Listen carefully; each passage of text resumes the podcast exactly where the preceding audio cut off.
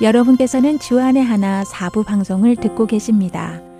주안의 하나 사부에서는 지난 방송들 중에서 신앙에 도움이 될 만한 프로그램을 모아서 다시 방송해 드리고 있습니다. 이번 시즌에는 2017년에 방송된 베들레헴에서 예루살렘까지와 2017년에 방송된 성경 속 인물 산책 그리고 2014년부터 방송된 주님은 나의 최고봉이 준비되어 있습니다.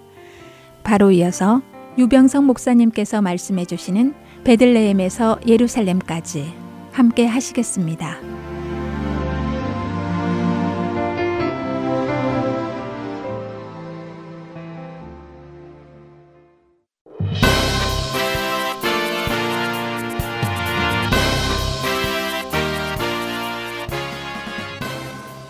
청취자 여러분 안녕하십니까? 베들레헴에서 예루살렘까지 진행자 유병성 목사입니다. 지난 첫 번째 시간에는 주인공 다윗의 첫 등장에 대해서 살펴보았죠. 사무엘 선지자가 라마에서 베들레헴으로 목숨을 건 여정을 했고 이것을 통해 다윗을 왕으로 기름 부어 세우는 중요한 임무를 완수했지요. 두 번째 시간에는 다윗이 엘라 골짜기에서 최강의 적 골리앗을 하나님의 전쟁 방법으로 쓰러뜨리는 것에 대해 살펴보았습니다. 다윗이 베들레헴에서 엘라 골짜기로 자신의 운명도 모르는 채 아버지의 심부름을 갑니다. 그곳에서 다윗은 최강의 적 골리앗을 만납니다. 골리앗과의 싸움에 아무도 나서지 않았지만 다윗이 나서게 됩니다. 칼과 창이 아니라 여호와의 이름으로 싸움에 나아가 다윗은 엄청난 승리를 거둡니다. 이때의 사울은 하나님의 영에 이끌리는 다윗과는 반대로 악령에 의해 번뇌하고 있는 인물로 나옵니다.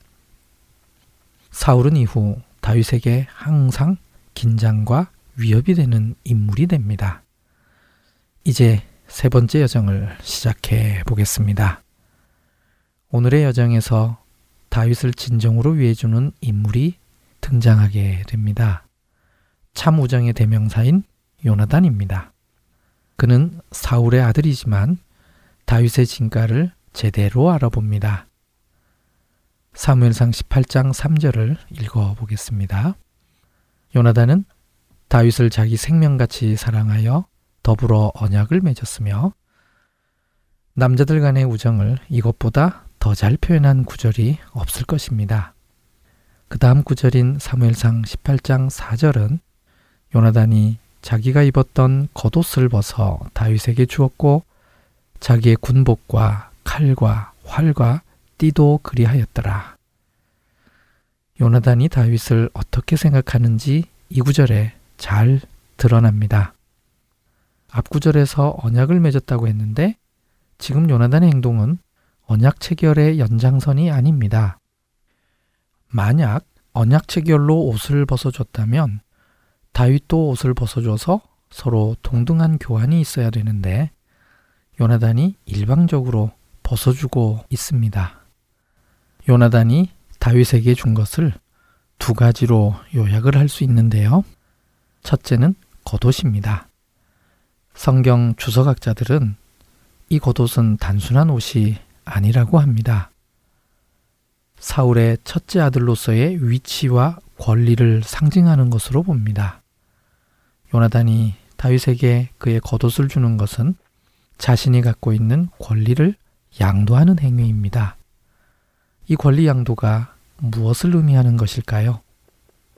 사울에 이어 왕이 될 사람은 자신이 아니라 다윗이라는 것을 보여주는 행동입니다. 요나단의 이 행동은 단순 우정 이상의 표현으로 왕위 계승권을 양도한다는 상징적 행동입니다.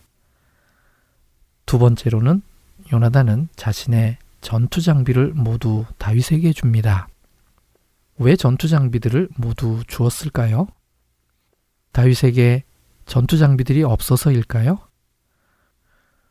성경 주석가들은 고대 근동의 관습을 통해 이 장면을 해석합니다. 고대 근동에서는 특히 칼의 소유권은 약자에게서 강자에게로 옮겨간다고 여겼습니다. 엘라 골짜기 전투에서 다윗에게는 칼이 없었죠. 다윗은 골리앗을 쓰러뜨린 후 그에게서 칼을 가져왔습니다. 이 모습에서 다윗은 골리앗을 힘으로 제압했음을 보여주고 있는 것입니다. 지금 요나단은 군복과 칼과 활과 띠를 모두 다윗에게 주고 있습니다. 이것은 요나단이 다윗을 진정한 용사로 인정하는 행동입니다. 실제로 이 다음 구절을 보면 다윗은 이제 더 이상 소년이 아닙니다. 다윗은 사울이 보내는 곳마다 가서 지혜롭게 행함에 사울이 그를 군대의 장으로 삼았더니 온 백성이 합당히 여겼고 사울의 신하들도 합당히 여겼더라. 그래서 저는 사무엘상 18장부터를 새로운 단락으로 구분을 합니다. 사무엘상 17장과 18장 사이에는 직접적인 표현은 없지만 어느 정도의 시간이 흘렀다고 봅니다. 다윗이 군대의 장이 되려면 전쟁터에 나아가도 될 만큼 성장해야 하기 때문이죠.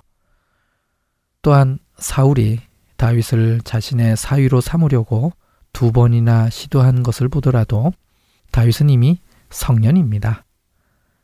다윗은 전쟁에서 많은 공을 세우지만 더불어 이에 대한 사울의 무서운 시기가 시작됩니다.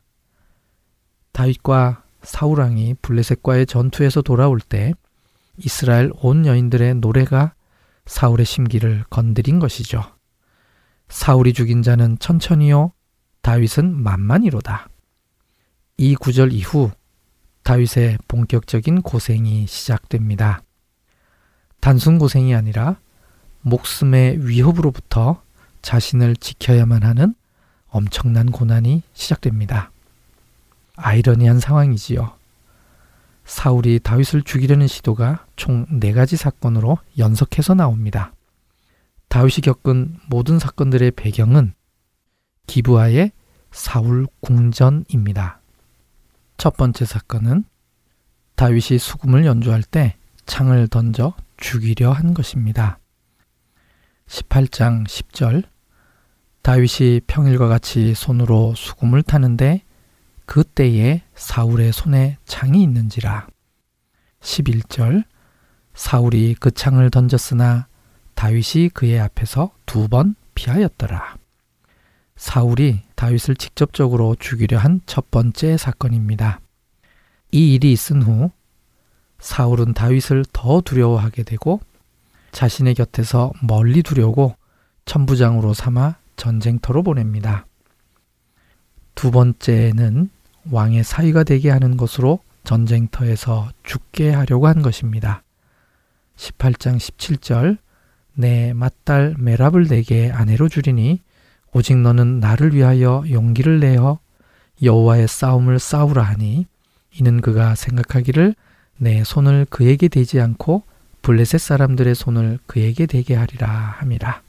21절 스스로 이르되 내가 딸을 그에게 주어서 그에게 올무가 되게 하고 블레셋 사람들의 손으로 그를 치게 하리라 하고 25절 블레셋 사람들의 포피 100개를 원하신다 하라 하였으니 이는 사울의 생각에 다윗을 블레셋 사람들의 손에 죽게 하리라 함이라. 역시 이 모든 책략을 꾸민 곳은 기부하의 사울 궁전이지요. 사울의 책략 가운데에서도 여호와께서 다윗과 함께 하심을 사울은 보았지만 그로 인해 다윗을 평생 더 미워합니다. 세 번째 사건은 사울이 공식적으로 요나단과 신하에게 다윗을 죽이라고 명령한 것입니다. 19장 1절 사울이 그의 아들 요나단과 그의 모든 신하에게 다윗을 죽이라 말하였더니 이렇게 공개적으로 다윗을 죽이려 하자 요나단은 다윗을 변호합니다. 요나단의 적극적인 변호와 설득에 힘입어 사울은 다윗을 죽이지 않겠다고 하게 됩니다. 그래서 요나단이 직접 다윗을 사울 앞으로 데리고 옵니다. 얼마간 잘 지내는 듯 했지만 전쟁에서 돌아온 다윗을 사울은 다시 죽이려 합니다. 19장 9절 사울이 손에 단창을 가지고 그의 집에 앉았을 때에 여호와께서 부리시는 악령이 사울에게 접하였으므로 다윗이 손으로 수금을 탈 때에 사울이 단창으로 다윗을 벽에 박으려 하였으나 그는 사울의 앞을 피하고 사울의 창은 벽에 박힌지라 다윗이 그 밤에 도피함에 다윗은 간신히 사울의 창을 피하고 그 밤에 도피합니다. 한글 성경에 단창과 창이 혼용되어 나오는데 이 둘은 동일한 무기입니다. 두 단어 모두 히브리어로는 하니트라고 표현되어 있습니다. 이때 다윗이 사울의 궁전을 떠나 도망한 후에는 일생 동안 다시는 사울의 궁전으로 돌아오지 않게 됩니다. 네 번째 사건은 미갈의 도움으로 죽음을 피해 도망가는 것입니다. 19장 11절 사울이 전령들을 다윗의 집에 보내어 그를 지키다가 아침에 그를 죽이게 하려 한지라. 12절 미갈이 다윗을 창에서 달아내림에 그가 피하여 도망하니라. 사울이 다윗을 죽음으로 몰기 위해 자기의 딸 미갈과 결혼시켰습니다. 이때 다윗의 집은 사울 궁전 근처 기부와 성읍 안에 있었습니다. 사무엘상 19장 14절과 15절에 사울의 전령들이 다윗이 병들어 침상에 있다고 하자 침상째 들고 오라고 말한 것으로 봐서 다윗의 집은 사울의 궁전과 가까운 곳에 있었던 것을 짐작할 수 있습니다. 미갈이 다윗을 창에서 달아내립니다. 이와 유사한 장면이 성경에 여러 번 나옵니다. 여리고 성 정탐 때 라합이 이스라엘 정탐꾼을 동일한 방법으로 도와주었죠. 여수와 2장 15절 라합이 그들을 창문에서 줄로 달아내리니 그의 집이 성벽 위에 있으므로 담에색 도상에서 예수님을 만났던 사도 바울이 담에색을 탈출할 때에도 동일한 방법이었습니다. 사도행전 9장 25절 그의 제자들이 밤에 사울을 광주리에 담아 성벽에서 달아내리니라. 고린도후서 11장 33절 나는 광주리를 타고 들창문으로 성벽을 내려가 그 손에서 벗어났노라. 이 일은 집을 성벽 위에 짓는 건축 문화로 인해 가능한 것입니다. 사무엘상 19장 12절의 뒷부분을 히브리어로 읽어보면 다음과 같습니다. וילך, ויברח, וימלט. 세 개의 동사가 연속해서 나옵니다. 직역하면 그리고 그는 갔다, 그리고 도망했다, 그리고 피신했다입니다. 굉장히 구체적입니다. 미갈이 다윗을 자신의 집 창문으로 통해 달아내린 후 어디론가 갔습니다. 그래서 도망을 했고 그 다음 안전한 곳으로 피신했다는 것입니다. 다윗은 지금 목숨을 지키기 위해 고생하고 있습니다. 이 모든 고난은 기부하에 있는 사울의 궁전에서 일어난 일입니다. 첫 시간에도 사무엘 선지자는 이곳에 있는 사울 때문에 목숨의 위협을 느꼈습니다. 지금까지 다윗은 위험의 근원지 속에 있었던 것이죠. 이 기부하는 다윗이 그동안 블레셋과 싸우던 전쟁터보다도 더 위험한 전쟁터였습니다. 미갈의 도움으로 가장 큰 전쟁터인 기부하에서 겨우 도망 나올 수 있었습니다. 이제 다윗은 안전한 곳을 찾아서 갑니다. 그가 선택한 곳은 라마였습니다. 그곳 자체가 도피처여서가 아니라 그곳에 사무엘이 있기 때문이죠. 다윗이 도피하여 라마로 가서 사무엘에게로 나아가서 사울이 자기에게 행한 일을 다 전하였고 다윗은 사무엘에게 그동안 있었던 모든 일을 이야기합니다. 그리고 사무엘과 함께 특별한 곳으로 옮깁니다. 19장 18절 다윗과 사무엘이 나요스로 가서 살았더라. 나요시라는 곳에 가서 다윗과 사무엘이 함께 살게 됩니다. 그러므로 이곳은 우선 라마에서 가까운 곳이어야 됩니다. 그 다음 구절부터는 이곳을 라마나요시라고 부릅니다. 히브리어 성경에는 나요베라마라고 되어 있습니다. 직역하면 라마에 있는 나요시라는 뜻이죠. 한국어 성경에 라마나요시라고 번역이 되어 있어서 마치 어느 특별한 지명 이름처럼 보이지만 히브리어 본문에 따른다면 라마에 있는 나요이라고 이해해야 합니다. 그래서 일찍부터 유대인 학자들은 나요을 고유명사로 보지 않고 일반 명사로 봐서 뜻을 찾아 해석하려고 했습니다. 나요은 나베의 복수 형태인데요. 성경에는 두 가지 뜻으로 사용되었습니다. 첫 번째는 목자들이 거하는 목초지를 뜻하고 두 번째는 거주지 혹은 집이라는 뜻으로 사용되었습니다. 대표적인 구절을 살펴보면 예레미야 33장 12절에는 목자가 살 곳이라고 나와 있고요. 이사야 32장 18절엔 화평한 집이라고 번역되어 있습니다. 그래서 나요은 특정 마을의 이름이 아니라 목자들이 거하는 목처지 혹은 거주지로 봐야 합니다. 다윗은 기브아에 있는 사울의 궁전을 떠나 사무엘이 있는 라마로 피신했습니다. 그 후 사무엘과 함께 라마에서 멀지 않는 곳에 있는 목자들이 머무는 목초지로 옮겨서 거기서 함께 머물렀습니다.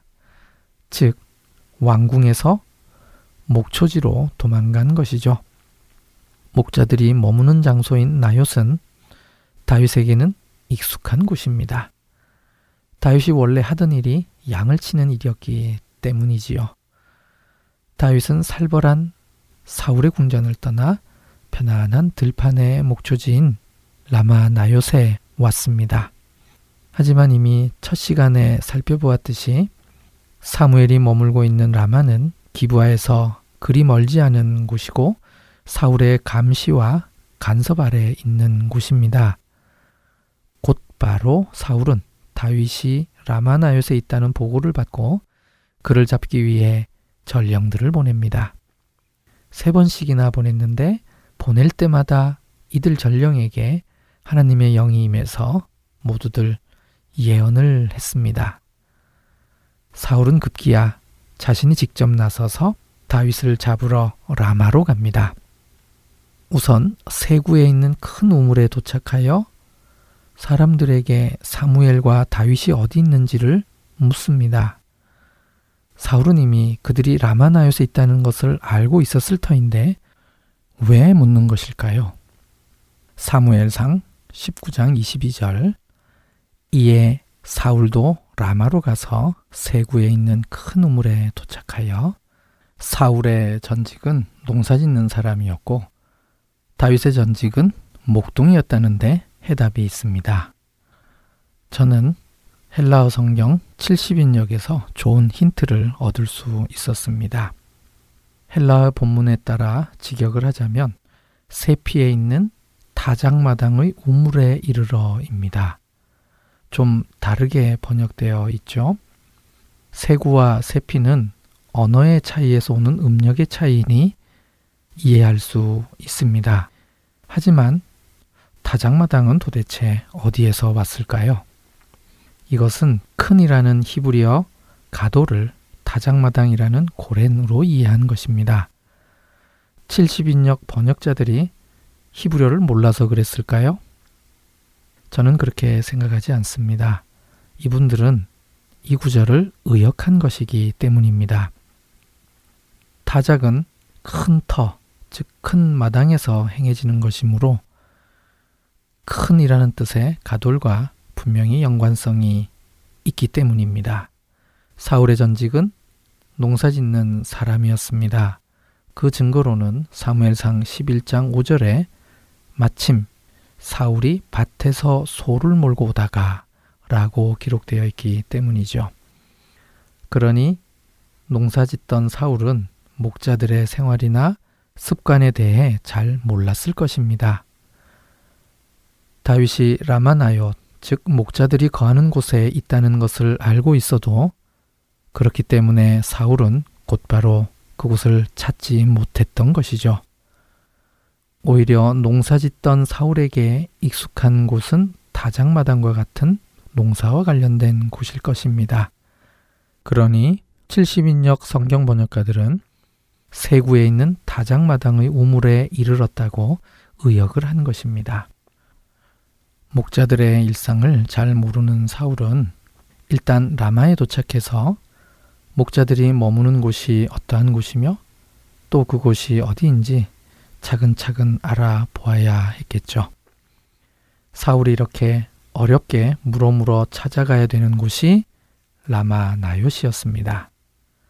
이에 반해서 전직 목동이었던 다윗에게는 라마 나요시야말로 정말 익숙한 피난처였을 것입니다. 오늘의 여정을 정리해 보겠습니다. 블레셋과의 전쟁터에서 큰 승리를 얻은 다윗이었지만 오히려 사울의 궁전이 있는 기부하라는 곳은 다윗에게 더 큰 전쟁터였습니다. 이 전쟁터는 다윗의 목숨을 직접 노리는 정말 무시무시한 곳이었습니다. 여러 번 죽을 고비를 간신히 넘기고 그런 와중에서 참다운 친구 요나단을 얻게 됩니다. 사울의 딸 미가를 아내로 얻었고 그녀의 도움으로 기부하라는 큰 전쟁터를 탈출합니다. 탈출에 성공한 다윗은 사무엘이 있는 라마로 도피합니다. 사무엘과 함께 라마나요, 즉 라마에 있는 목자들의 거주지에 머물게 됩니다. 이곳은 다윗에게는 안전한 도피처로서 어린 소년 시절부터 익숙한 곳이었죠. 사울은 바로 코앞까지 추격해 왔지만 목자의 일상을 잘 모르는 그였기에 추격의 속도를 내지 못하고 있는 상황입니다. 오늘은 여기까지입니다. 다음 시간을 위해서 사무엘상 20장 1절에서 42절까지의 말씀을 읽으시기 바랍니다. 다음 시간에 다시 뵙겠습니다. 안녕히 계십시오.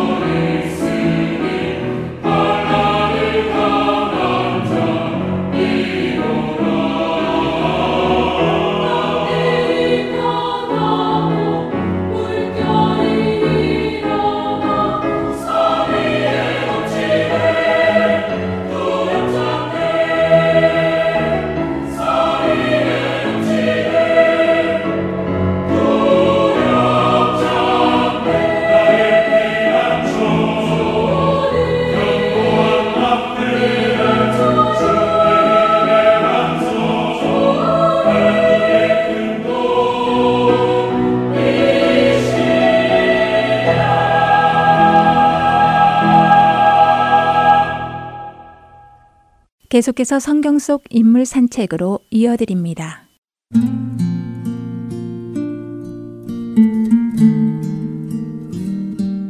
라헬의 고통스런 비명이 아직까지 레아의 귓가에서 맴돌고 있습니다. 레아는 실감이 나지 않았습니다. 동생 라헬의 죽음이 믿겨지지 않았습니다. 야곱은 방금 낳은 아이를 품에 안은 채 금방 숨을 거둔 라헬의 몸에 엎드려 울고 있었습니다. 그의 어깨는 심하게 흔들리고 있었고 라헬의 땀으로 젖은 얼굴 위로 그의 굵은 눈물방울이 뚝뚝 떨어져 내렸습니다. 라헬의 고통이 사라진 평화스런 얼굴이 아직도 살아있는 사람인 것만 같았습니다. 시간이 흐를수록 점점 창백해져가는 동생의 시신을 내려다보는 레아의 두 눈에서 어느덧 뜨거운 눈물이 하염없이 흘러내리기 시작합니다. 그렇게 한순간에 이 땅에서 사라질 인생. 그런 허무하고 연약한 인생들인데 무엇을 위해 그토록 시기하고 질투하고 경쟁하며 서로를 상하게 해왔는지. 레아는 자신의 하나뿐인 여동생 라헬의 죽음 앞에 망연자실했습니다. 라헬과의 지난 세월이 주마등처럼 눈앞으로 스쳐 지나갑니다. 라헬은 아름다웠습니다. 레아가 봐도 라헬은 이목구비가 또렷하고 한눈에 사람들의 마음을 사로잡을 만큼 매력적인 여자였습니다. 동생 옆에 있으면 언제나 소심해지고 초라해지는 언니 레아. 나이 차이가 얼마 나지 않아 친구처럼 지냈던 동생 라헬과 어릴 적부터 소소한 일로 티격태격 하긴 했지만 그러나 속이 깊고 인내심이 많은 레아는 예쁜 동생 라헬이 사랑스러웠습니다. 그러던 라헬과 사이가 벌어지기 시작한 것은 야곱이라는 남자가 집안에 들어온 그 이후부터였습니다. 야곱을 사이에 두고 시작된 두 여인의 사랑과 전쟁은 라헬이 죽기까지 쉬지 않고 계속됐습니다. 아버지 라반은 두 딸을 설득하기도 하고 어르기도 하면서 강압적인 태도로 순종을 요구했었죠. 동생이 언니보다 먼저 혼례를 치러서는 안 된다는 것입니다. 그래서 야곱이 첫눈에 반하여 청혼한 라헬 대신 몰래 신방으로 들어가 첫날 밤을 치르게 된 레아. 레아의 비극적 인생은 그때부터 시작됐습니다. 레아는 첫날 밤을 치르고 아침이 되어 자신의 얼굴을 바라보았던 그 야곱의 얼굴 표정을 잊을래야 잊을 수가 없습니다. 충격으로 비틀린 그의 입술과 좁아진 그의 미간에 서린 분노. 새하얗게 질린 야곱은 레아에게 한마디도 하지 않고 신혼방을 박차고 나가버렸습니다. 그리고 아버지 라반에게로 달려가 항의하는 소리가 레아가 있는 처소까지 들려왔습니다. 외삼촌이 어찌 내게 이같이 행하십니까? 내가 라헬을 위해 외삼촌께 7년이나 봉사하지 않았습니까? 누구보다 이 사실을 잘 아시는 분이 저를 속이시다뇨. 어떻게 외삼촌이 이렇게 나를 속이실 수가 있으십니까? 제가 사랑하는 사람은 라헬이에요, 라헬. 레아가 아니란 말입니다. 레아는 평생 야곱의 사랑에 목말라 했고 자신이 사랑한 야곱은 평생 라헬을 바라보았습니다. 레아는 이처럼 라헬이 부러웠던 적이 없었습니다. 자신도 라헬처럼 날씬하고 깊고 또렷한 눈을 가지고 아름답게 태어났더라면 얼마나 좋았을까. 라헬을 연모하는 야곱의 눈길을 바라볼 때마다 레아는 마음에 깊은 상처를 입었습니다. 그러나 레아는 야곱의 사랑을 포기하지 않았습니다. 살다 보면 언젠가 자신의 장점도 알아보게 되고 정도 들게 될 것이라고 생각했죠.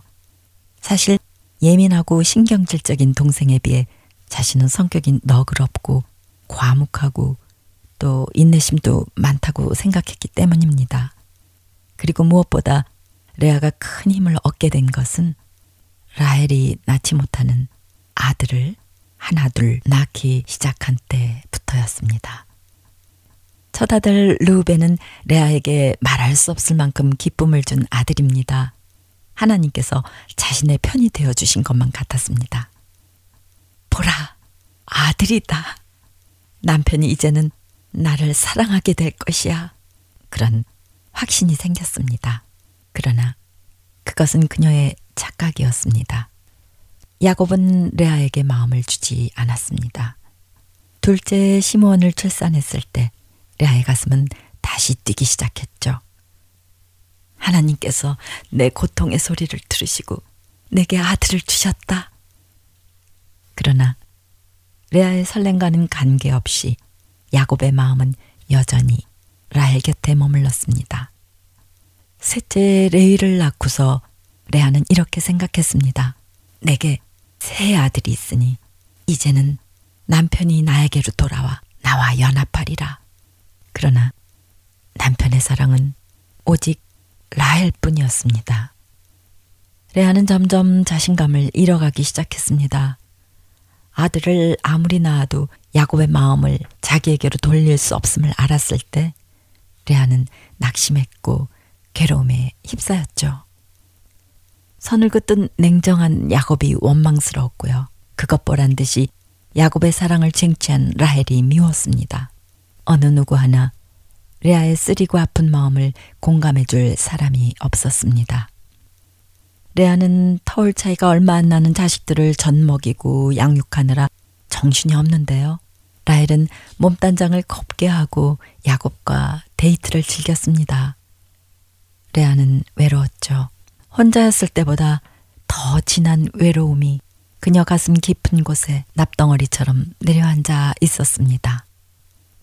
레아가 의지할 대상은 자신의 태를 열어 아들을 주신 하나님 한 분뿐이심을 빌어서 절감합니다.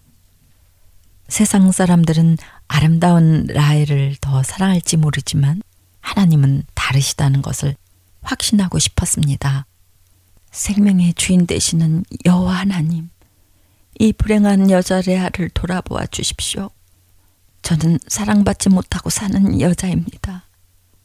남편의 마음을 나누어 가질 수는 없는 건지요.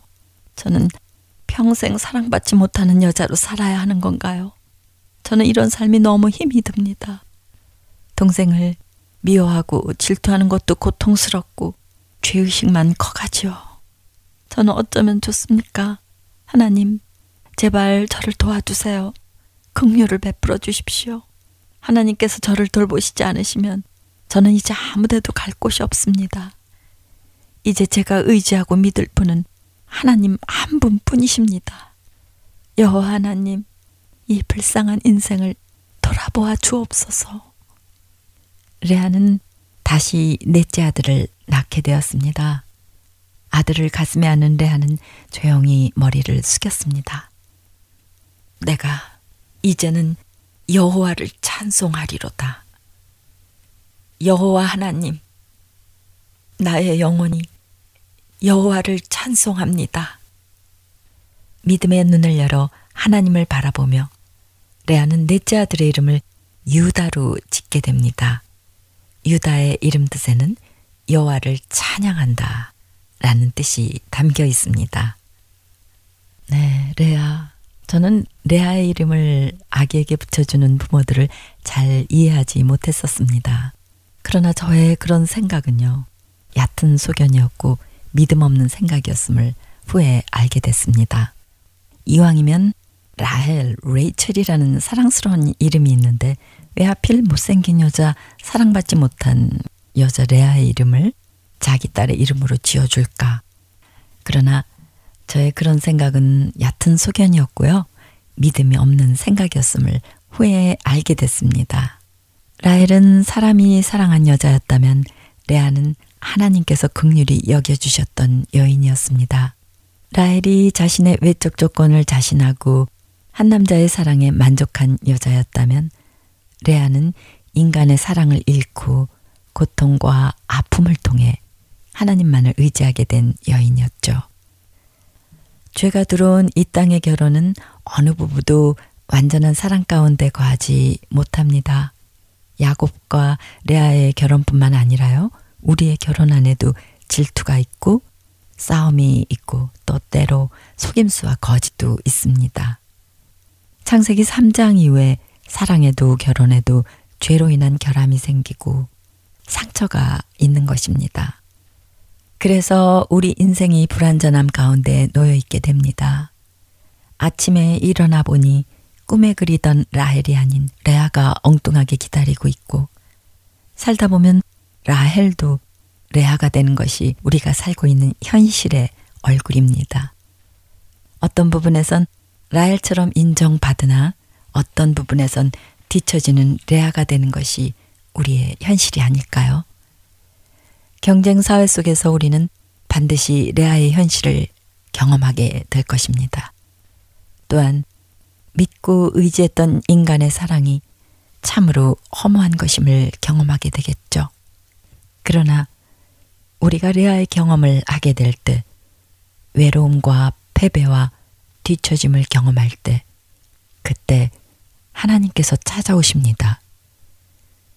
영원한 조연인 레아를 찾아오신 하나님, 소외되고 주목받지 못한 주변인 레아를 통해서 반전의 역사를 기록하시는 하나님을 보십시오.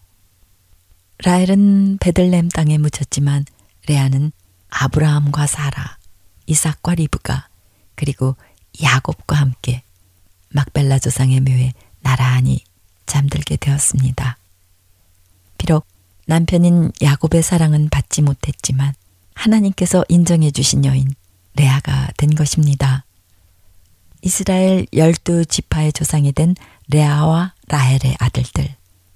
레아가 허무한 인간의 사랑에 절망하여 비로소 하나님의 사랑에 굴복한 그때 하나님의 은혜를 찬송으로 올려드리며 태어난 아들 유다는 예수님의 조상이 되었습니다.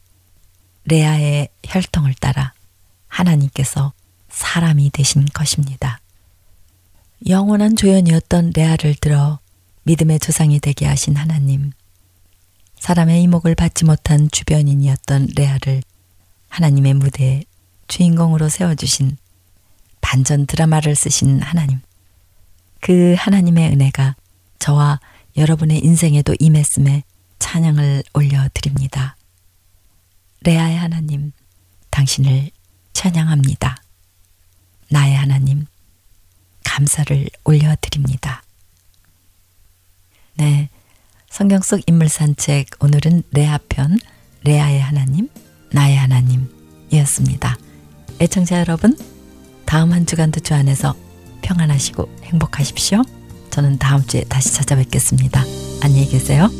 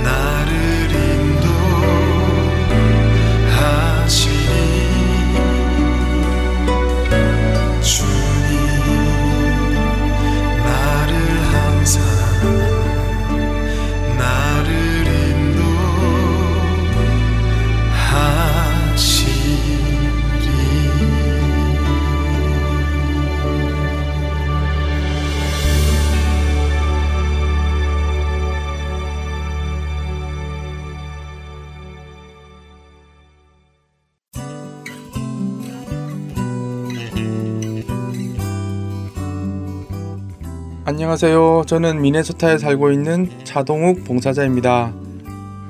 매주 앱과 팟캐스트에서 방송 재생이 잘 되는지 체크해주는 봉사를 하고 있습니다. 안녕하세요. 저는 뉴저지에서 방송 검토 봉사를 하고 있는 임경빈입니다. 방송 CD가 만들어지기 전에 미리 들어보고 잘못된 부분이 있는지 점검하고 있습니다. 안녕하세요. 한국에서 방송 검토로 봉사하고 있는 김기런입니다. 멀리서도 이렇게 방송 검토를 통해 함께 사역에 동참할 수 있어서 기쁩니다.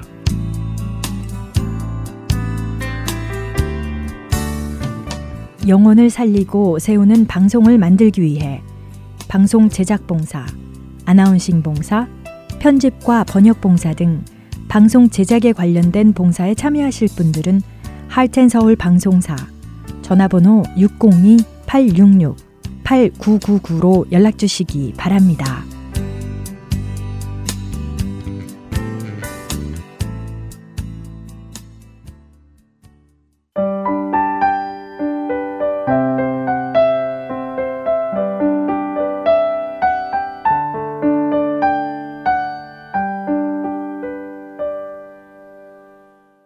이어서 주님은 나의 최고봉 함께 하시겠습니다.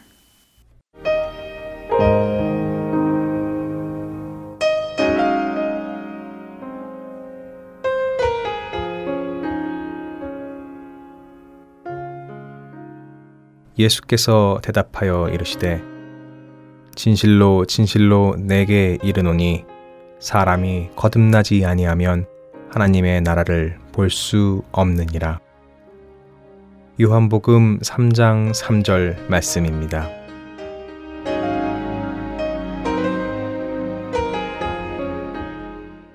때때로 우리는 기도 모임을 위해서는 마음을 새롭게 하고 열정을 가지지만 남을 위해 굳은 일을 해야 한다면 결코 신이 나지 않습니다. 성령으로 거듭나는 것은 실수가 전혀 없으신 하나님의 사역으로서 바람처럼 신비하고 하나님 그분만큼이나 놀라운 사건입니다.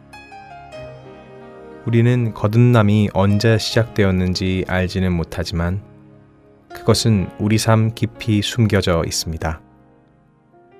거듭난 생명은 거듭난 순간부터 언제나 영원할 뿐만 아니라 생각과 말하는 것, 그리고 삶에서 항상 새롭고 하나님의 생명으로서 끊임없이 감격으로 가득 찹니다.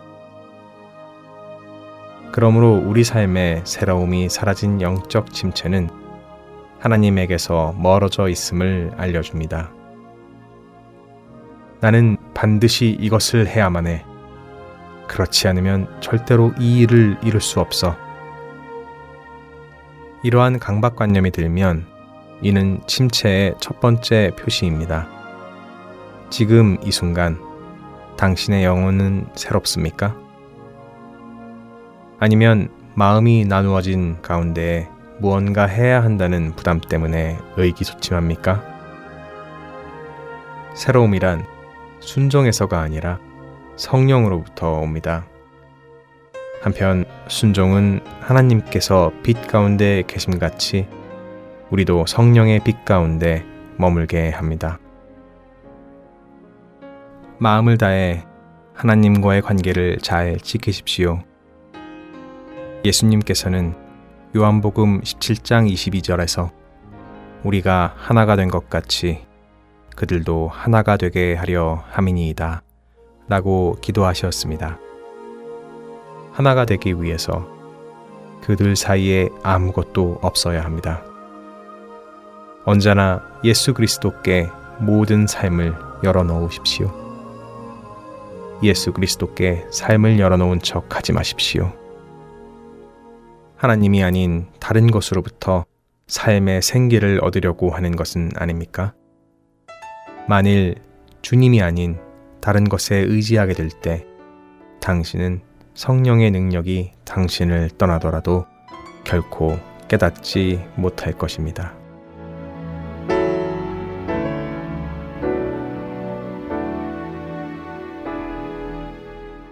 성령으로 거듭나는 것은 우리가 일반적으로 생각하는 것보다 훨씬 많은 의미가 있습니다. 거듭남은 하나님의 생명으로부터 공급되는 끊임없는 은혜에 의해 우리에게 새로운 비전을 주고 우리로 하여금 언제나 어디서나 완벽한 생기를 유지하게 합니다.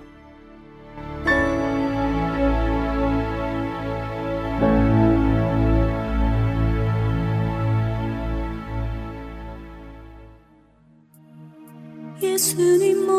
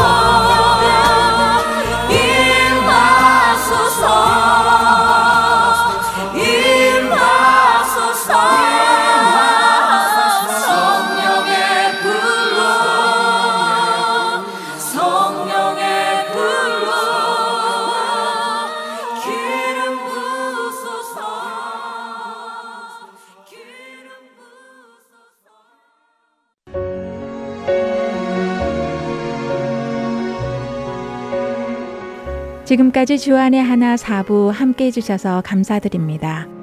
다른 지난 방송들을 더 듣고 싶으신 분들은 홈페이지 www.heartandseoul.org에서 특별 방송을 클릭하셔서 들으실 수 있습니다.